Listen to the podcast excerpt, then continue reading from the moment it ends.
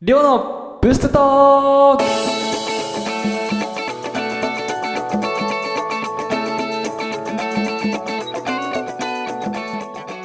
どうも、こんにちは、りょうです。あのーですね、ふざけてるようで真面目な話なんですけれども、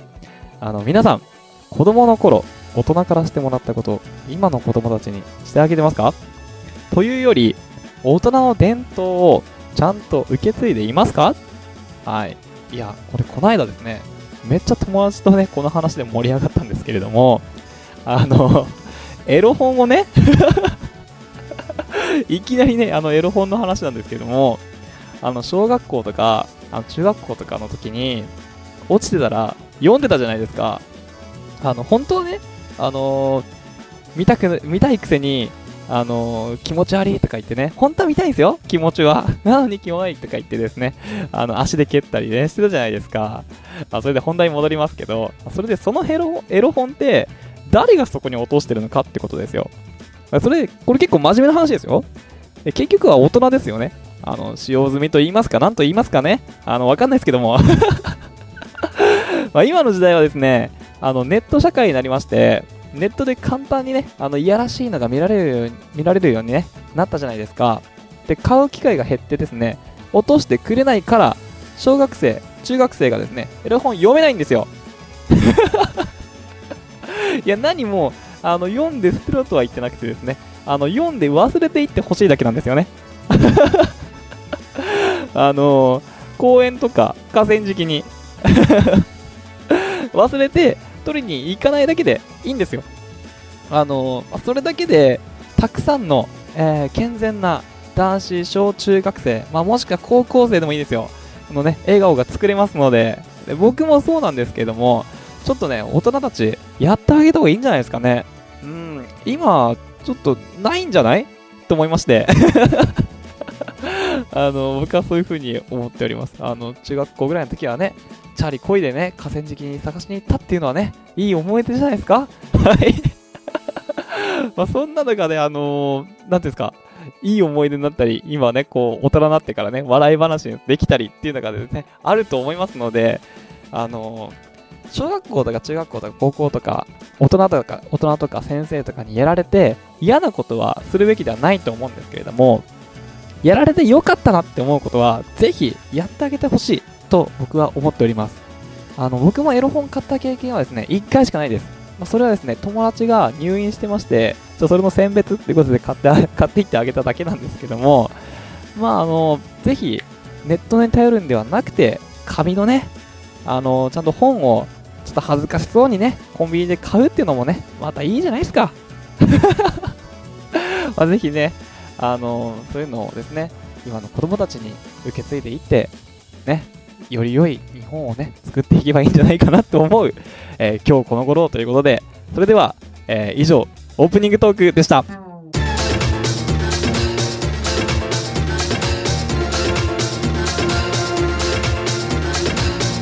ラディキャスネットはい、ということで、今回一発目のコーナー行ってみましょう。夏が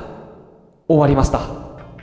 はい、ということで、今回一発目のコーナーは夏が終わりました。やっていきたいと思います。えー、やっぱり北海道の、えー夏っていうのはですね、短いです。もう7月の後半から8月のお盆終わったらもうね、もう夏じゃないかなっていう感じは北海道ではしますね。もうほんと1ヶ月あるかないかくらいだと思いますよ。まそれで、もう今10月入ったんですけれども、あのー外はですね、半袖ではもう歩けないですね。確実に何か上に1枚羽織らないとですね、もう外で歩けないくらいのレベルにはなってますね。はい。で、あと、なんですかね、あのー朝と夜もですね、もう寒くて、昼間もですね、まあ出歩けないことはないんですけれども、まあでも本当にちょっとコンビニ行ってくるわ程度だったらね、何か一枚上羽織った方がいいかなっていうぐらい、もうそれぐらい冷え込んでおります。でね、もう季節の変わり目なんでね、もう風邪ひく方が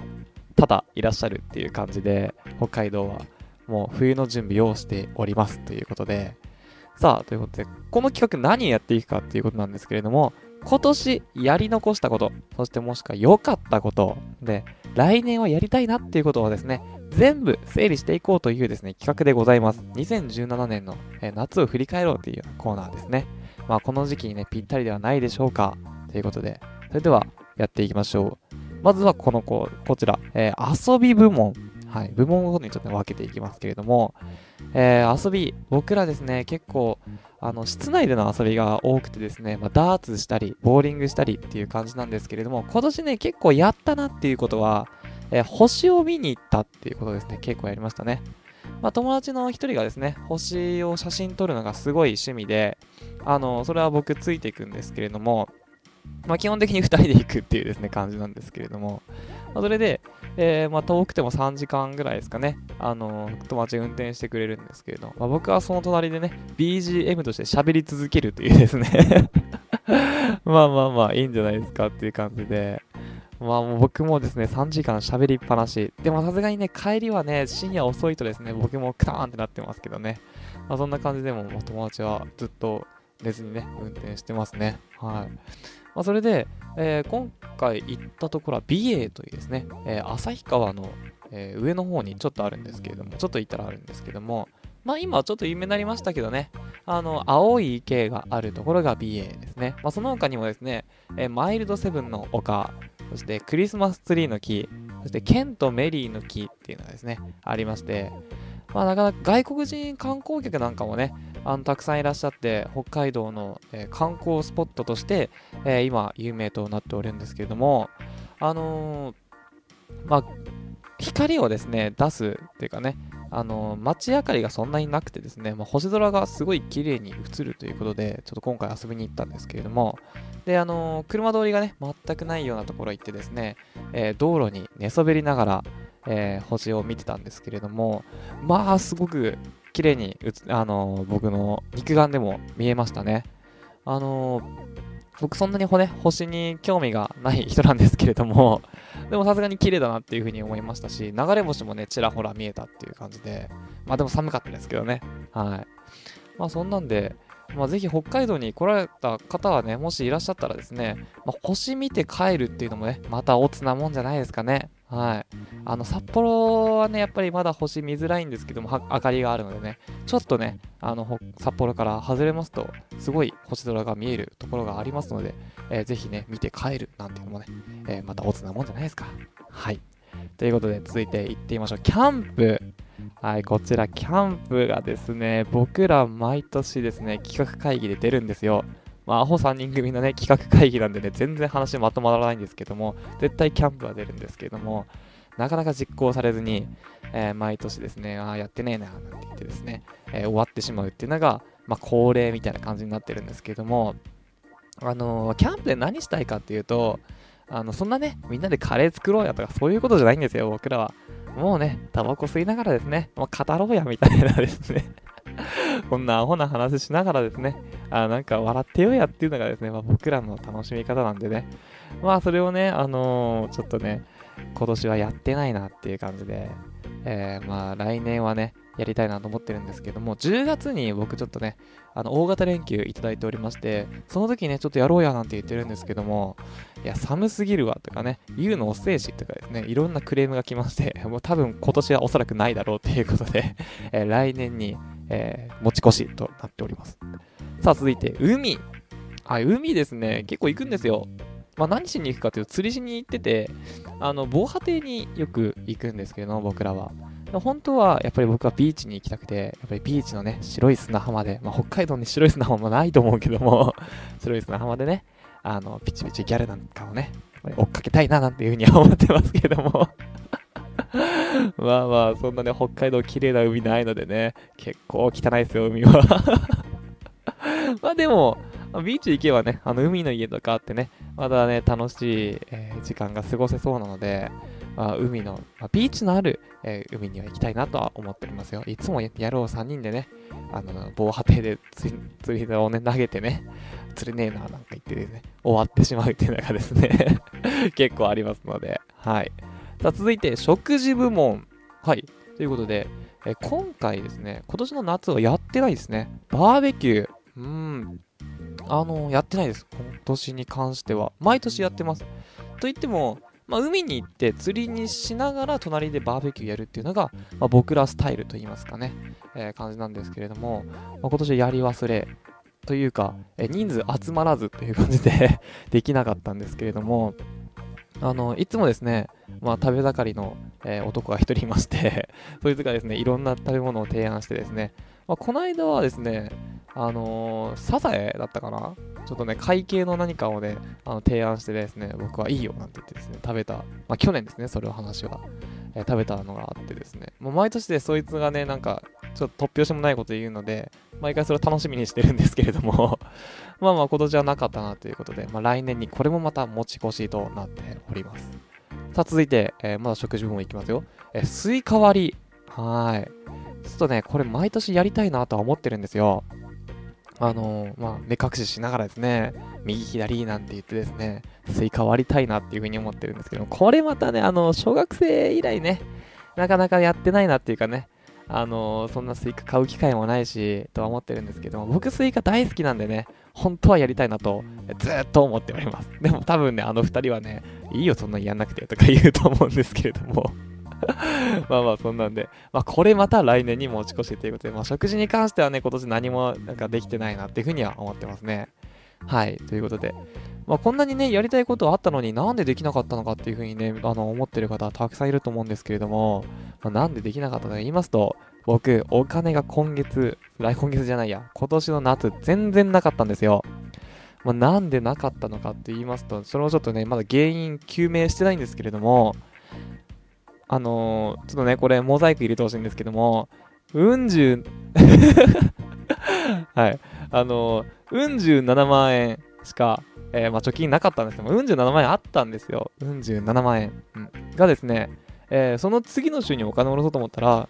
うん17万円しかなくて、10万円減ってたんですよ。まあ、これね、その、運でわかると思うんですけれども、いくらかですね。あの、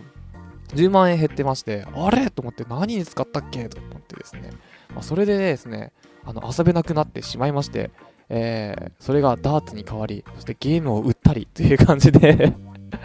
もう本当にお金に困ってた、えー、今年の夏でして、まあだからね、あの配信もですね、かなり遅くなってしまったってとこはあるんですけれども まあそんなのはどうでもよくてですね。まあということで、まあ来年の夏こそはですね、えー、頑張りたいと思っている亮とですね、えー、亮と一緒にいる愉快な仲間たちでした。はい。以上、夏が終わりましたのコーナーでした。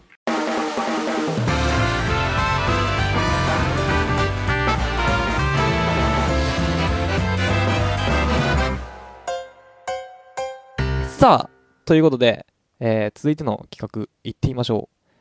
う。世界一面白いプロ野球情報はい、ということで、僕といえば野球バカなんですけれども、たくさんの人にですね、野球を知ってほしいということで今回用意しましたこのコーナー。やっぱりね、あの、詳しいこと、マニアックなことをですね、ベラベラ喋るのもいいかもしれないんですけれども、あのー、まあ、わかりやすいように、まあ、わからない人でもね、入りやすいようにということで、今回僕が厳選しました、爆笑珍プレイ集を今回はやっていこうと思います。まあ、面白いところからね、野球の魅力に気づいていただきたいなと思っておりますよ。はい、それでは行ってみましょう。まずはこちら。えー、宇野ヘディング事件。はい、今回ちょっとですね、事件形式でいこうかなと思ってまして、容疑者、被害者みたいな感じでやっていきますけれども、え、今回のですね、容疑者がですね、え、元中日ドラゴンズのショート、え、宇野勝選手ですね。あのショートといえばですね、え今で言うと、え巨人の坂本勇人選手、そして日本ハムファイターズのですね、え中島卓也選手みたくですね、ちょっと守備の花形と言いますかね、あの、イケメンがやるようなポジションでですね、あのまあ、その2人もですね、あのー、彼氏にしたいプロ野球選手ナンバーワン、ツーとかね、争う選手なんですけれども、そういうね、結構イケメンがやってね、華麗な守備を見せるみたいな、そういうポジションなんですけれども、えー、宇野勝選手はですね、まあ、いろいろやってしまいまして、えー、時代を戻ります。1981年、僕生まれてないですね。8月26日の巨人戦。はい、今回これ被害者がですね、えー、星野千一選手、当時選手ですね、となっておりまして、あの、星野選一といえばですね、あの、先日までまあ、一昨年ぐらいかな、田中将大がですね、あの楽天優勝させた時の、えーその時の監督ですよね。で、えーその当時、えー星野選一は投手だったんですけれども、えー巨人の、連続試合得点記録が158まで、え伸びてた時なんですよ。まあ、それで、え星野選一といえばですね、えもう巨人キラーと言いますか、巨人に対しても敵意むき出しなんですけれども、まあ、それを止めようということで、もうかなり気合が入ってたそうなんですけれども、まあ、158試合連続得点っていうのもすごいんですけども、1年ちょっとね、毎試合、勝っても負けてもですけどね、毎試合得点を入れてるっていうことで、まあ、素晴らしい成績なんですけれども、まあ、それで止めようと必死に投げておりました。そしたらですね、えーバッターが打ち上げました。はい。で、翔太がオーライ、オーライと声かけました。宇野選手ですね、このオーライかけてるのは。そしたら頭にゴーンとぶつかりまして、でですね、ショートって内野ですよね。で、え外野もですね、あのーいるんですけれども、外野の奥まで、レフトの奥までですね、ボールが飛んでってしまいまして、ランナーが帰る帰る。それでですね、えー連続、えー得点記録がですね、え止まらずにということで、星野選一もう怒りまして、グローブは投げつけてですね、で、宇野選手を呼びつけてっていうですね、そういう事件がありました。まあ、これ後日談なんですけれども、宇野選手呼びつけたらしいんですよ。はい。で、まあ、食事でも行こうやっていう話をしたんですけれども、宇野選手、マジビビりをしたらしくてですね、いや、帰りますっていうことで帰ったそうですね。はい。まあ、そんなんで、えでもですね、宇野選手、このチームプレーばかりですね、話題になるんですけれども、実はすごい選手でして、日米野球で1試合2本塁打を打った数少ない5人のうちの1人となっております。でですね、このプレーあった時ですね、僕生まれてないですけれども、まあ、僕のお父さんがね、言ってたんですけれども、このプレーっていつまで話題なんだろうなって言っててですね、あの、時を超えた今でも爆笑となっております。はい。続いて、えー事件いってみましょう。シューター事件。はい。この選手もですね、えーショートのポジションなんですけれども、元阪神タイガース本名田中修太選手が起こした事件でして、えー時はですね、2007年の10月の1日、横浜戦で起きました。はい、結構最近なんでね、皆さん分かってる方もいらっしゃるかもしれないんですけども、えー今回のこの被害者の方がですね、下柳剛投手とですね、いうですね、あのひげもじゃもじゃのあの左の、えーピッチャーなんですけれども、で、事件関係者がですね、周太選手のお隣を守る二塁手のですね、セカンドの関本健太郎選手なんですけれども、まあ、まずどういう経緯かと言いますと、ゲッツーが取れないというですね、こういう経緯がありまして、じゃあ見ていきますよ。えーまず、ランナー一塁の場面でですね、えーセカンドゴロが転がりました。で、セカンド取った、えー関本選手ですね。関本選手が取って、ショートのシュータ選手に投げるんですよ。その時に、えーシュータ選手は二塁ベースを踏んだ状態でボールを、えー掴んでないといけないんですよ。それじゃないとアウトは成立しないんですけれども、えーそのベースがですね、足から離れてしまいまして、あのーまあ、セーフとなってしまいまして、もうそれで下柳選手がですね、もうぶち切れるんですけど、何やってんだよっていうですね、もうあの独身術いらないくらいですね、もうはっきりと分かる口調でですね、言ってるんですけれども、まその後ですね、まあ試合続きますので、えーその後、下柳選手打たせます、ショートに。そしたらですね、ショートのシュシュータ選手がですね、えー焦っちゃいまして、そのボールを後逸しちゃうんですよね。後ろに反らしてしまいまして、普通の頃だったんですけどもね、反らしてしまいまして、またこれに下柳選手が怒りまして、グローブ叩きつけるし、もうもうもう、シュータ選手ビビりまくりっていう感じで、もうかなりですね、恐縮してるんですけれども、まあそれでも試合は続きますので、えー続いて、えーバッターが入りまして、えーピッチャー投げるんですけれども、またまたショートに転がってしまう。で、えーゲッツー取ろうと思います、シュート選手。で、セカンド取って、セカンドに投げるのはいいんですけれども、まあかなりね、ビビってしまったので、あの、ゆっくり、プレイがゆっくりになっちゃったんですね。プレイがゆっくりになっちゃったせいでですね、あの、二塁のアウトは成立したんですけれども、一塁のアウトが成立せずに、えーダブルプレーならずということで、またこれに下柳選手が怒ってしまいまして、グローブは叩きつけるし、もうやりたくねえっていうようなですね、発言をしてですね、もうシュータ選手も困っちゃったっていうような顔をしてですね、まあそういうプレーがありまして、まあその後ね、えー無事に、えーアウトは取れて終わったんですけれども、まあまあまあまあ、こういうプレーがあったっていう感じで、シュータ選手はですね、現在、えー阪神のスカウトとして活躍しておりまして、まあ、もう下柳選手とはですね、和解しておりますので、ご安心ください。まあ、この後の後日談なんですけれども、あのー、島柳選手、えシューター選手の場所にめちゃめちゃ打たせたらしいですね、実は、うん。いろんな高度な技術があったらしいんですけれども、打たせて、えー、アウト取らそうと思ったんですけれどもね、まあ、見事にエラーを3連発されてしまったというですね、そういう伝説があります。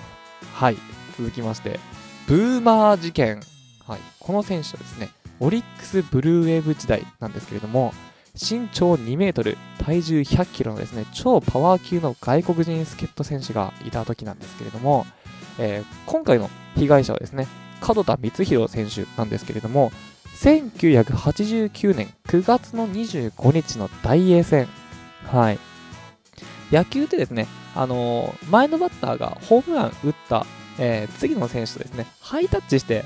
えー、次の打席に入るんですけれども、その時、門田選手が前のバッター打ってて、その次にブーマー選手がいたんですけれども、門田選手、ホームラン打ちました。で、1塁もあって、2塁もあって、3塁もあって帰ってきました。じゃあ、ブーマーとハイタッチして、じゃあ、ブーマーに打席変わろうと思ったハイタッチした瞬間ですね、門田選手がですね、崩れ落ちまして、これ何かというとですね、えー、右肩脱臼というですね 超怪力があったっていうですね、まあ、そのせいで、えー、門田選手ですね、脱臼癖がついてしまいまして、えー、後に引退するという事件でございます。まあ、それ以来ですね、ブーマー選手、パワーがすごいということで、えー、燃えろプロ野球というですね、ゲームがあるんですけれども、えー、バントでホームランができるほどパワーをつけてしまうというですね まあ、こういうような、えー、すごい怪力の持ち主でした。本当はできないですよ、バントでなんかね。ゲームだからできるんですけどね。はい。さあ、ということで、えー、今日はこのくらいにしますけれども、まあ、こういうね、面白プレーが出るからこそですね、目が離せないんですよ。まあ、ぜひ、野球知らない方もですね、チームプレーから野球にハマってみてはいかがでしょうか。以上、世界一面白いプロ野球情報のコーナーでした。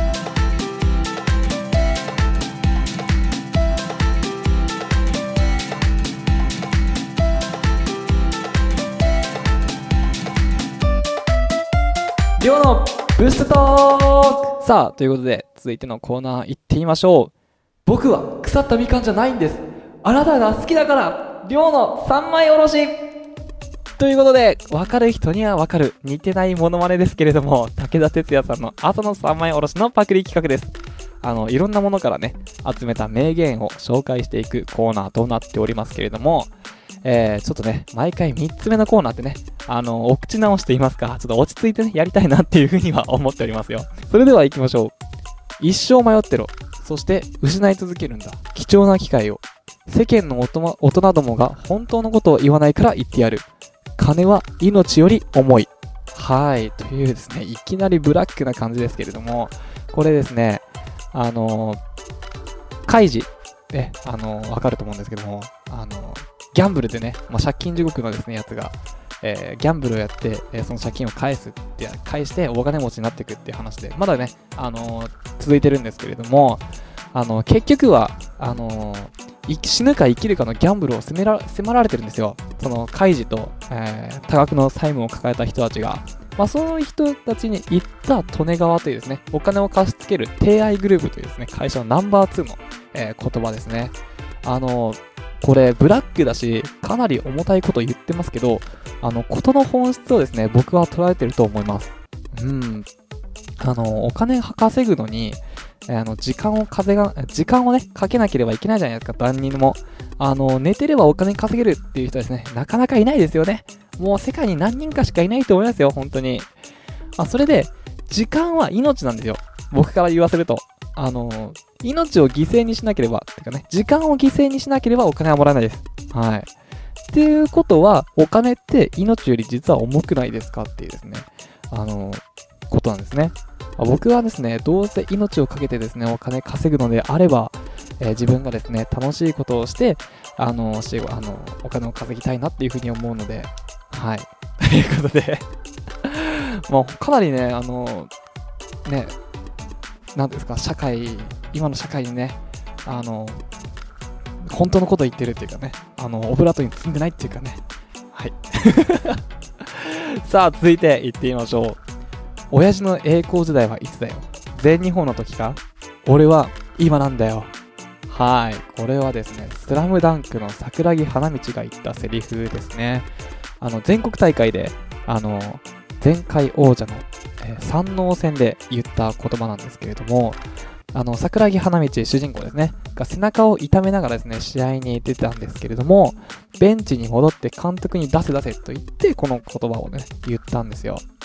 あの、今後ね、プレイできなくなるかもしれないとかね、あの、そんな後先を考えずにですね、できる、まあ、高校生ならではの言葉と言いますかね、そういうふうには思いますね。あの、僕もですね、高校1年生の時からちょっとスタメンで出させていただきまして、3年生の最後の大会にね、もうですね、スタメンで出てたんですけれども、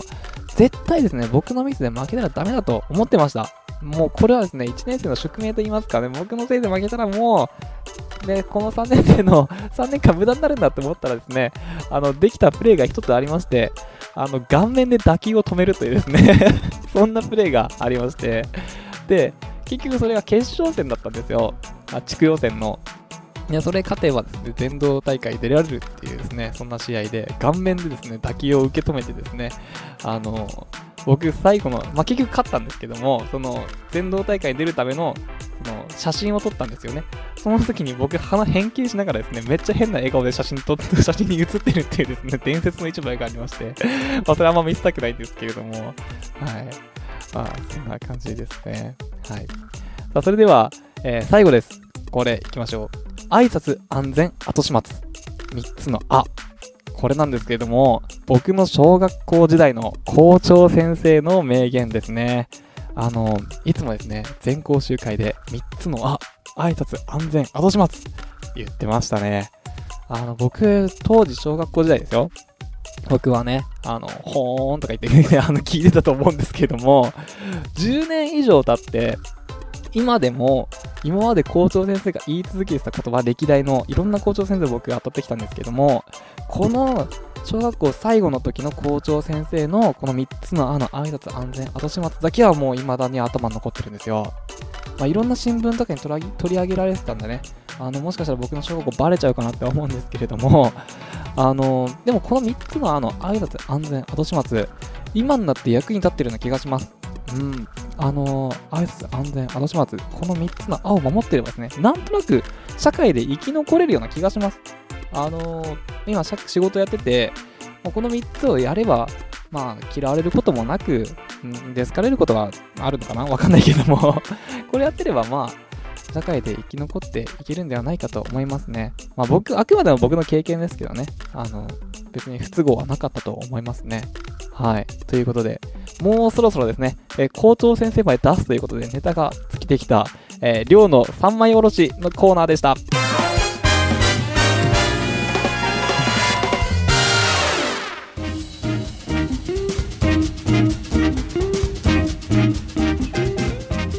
さあ、ということで、もう終わりの時間となりましたけれども、ちょっと尺余りということで、えー、ちょっとお話しさせていただくんですけども、あの最近落ち着いてきてはいたんですけれども、あのー、ここで喋るのもちょっとね、鳥肌もんなんですけれども、えー、去年の11月から、えー、一人暮らし始めまして、最初の2、3ヶ月はですね、週1ペースで悩まされてたんですけれども、風呂場、トイレ、玄関のどれかがですね、家帰ってきたら電気ついてるんですよ。で、あの、最初僕これ自分でやり、消し忘れたのかなってずっと思ってたんですけれども、でも、家出ていくときに、絶対見えるところにあるんですよ。その風呂、トイレ、玄関の電気って。でも、それだから絶対ないなと思ってたんですよ。そして、金に汚い僕ですから、少しでもね、電気代浮かそうと思ってですね、電気消すんですけれども、で、それがですね、続きすぎてて、あの、もう本当に腹立ってたんですよ、僕ね。で、怖いという感情よりも電気代かかるっていう感情の方がもう強くてですね、もう生腹立ってですね、あの、いやーもうやめろやってもう頭の中では例だって分かってるんですよ。でも、もうやめろやって叫んだんですよ。家帰ってきてすぐに。そしたらですね、その日以来止まったっていうですね あの、そういう幽霊に勝ったっていう話なんですけれども、あの、よくよく考えたらですね、1LDK で駅まで徒歩5分、家賃2万7000円って安すぎますよね。まあ、こういう物件には僕住んでるんですけれども、まあ、それで、まあ、本当にちょっと怪しいなと思ってですね、えー、大島テルっていうですね、えー、自己物件を調べるサイトがあるんですけれども、えー、僕が住んでいる部屋が102号室、で、お隣が101号室なんですけれども、自己物件でした。101号室が。で、101に今おっさんが住んでるんですけども ちょっとおっさんって言い方悪いかもしれないおじさんが住んでるんですけどもその101号室側にあるのが風呂トイレ玄関なんですよね完璧にね幽霊だと思うんですけれどもまあそれで最近はなかったんですけども最あのあ最近じゃないあのーこの間までなかったんですけどもつい最近からですね、えーパソコンのスリープが解かれるってですね謎の現象が起きてましてもうそれも例の仕業かどうかちょっとわかんないんですけどもまあね画面ロックしてるのでね多分例がやってるんじゃないかなっていうふうに思うんですけどもまあでもねあのーここで収録でやめろやって言ってますので多分明日からはないと思いますよ。まあでもね、幽霊に困らされてる方はですね、やめろやって言えばですね、えー幽霊もやめてくれますので、えーお困りの方いらっしゃったらですね、ぜひお試しあれということで、えー今日は終わりましょうか。はい、ということで、僕へのお便り、ご感想は、Twitter もしくはラジキャスネットのホームページからお願いします。そして、会いたい方、会いたい方は、ディノスボール白石店、えー毎週土曜日、えー夜の10時から、えー深夜の2時まで DJ やっておりますので、ぜひ遊びに来てください。ということで、今日も聞いていただきありがとうございました。したっけねバイバイ。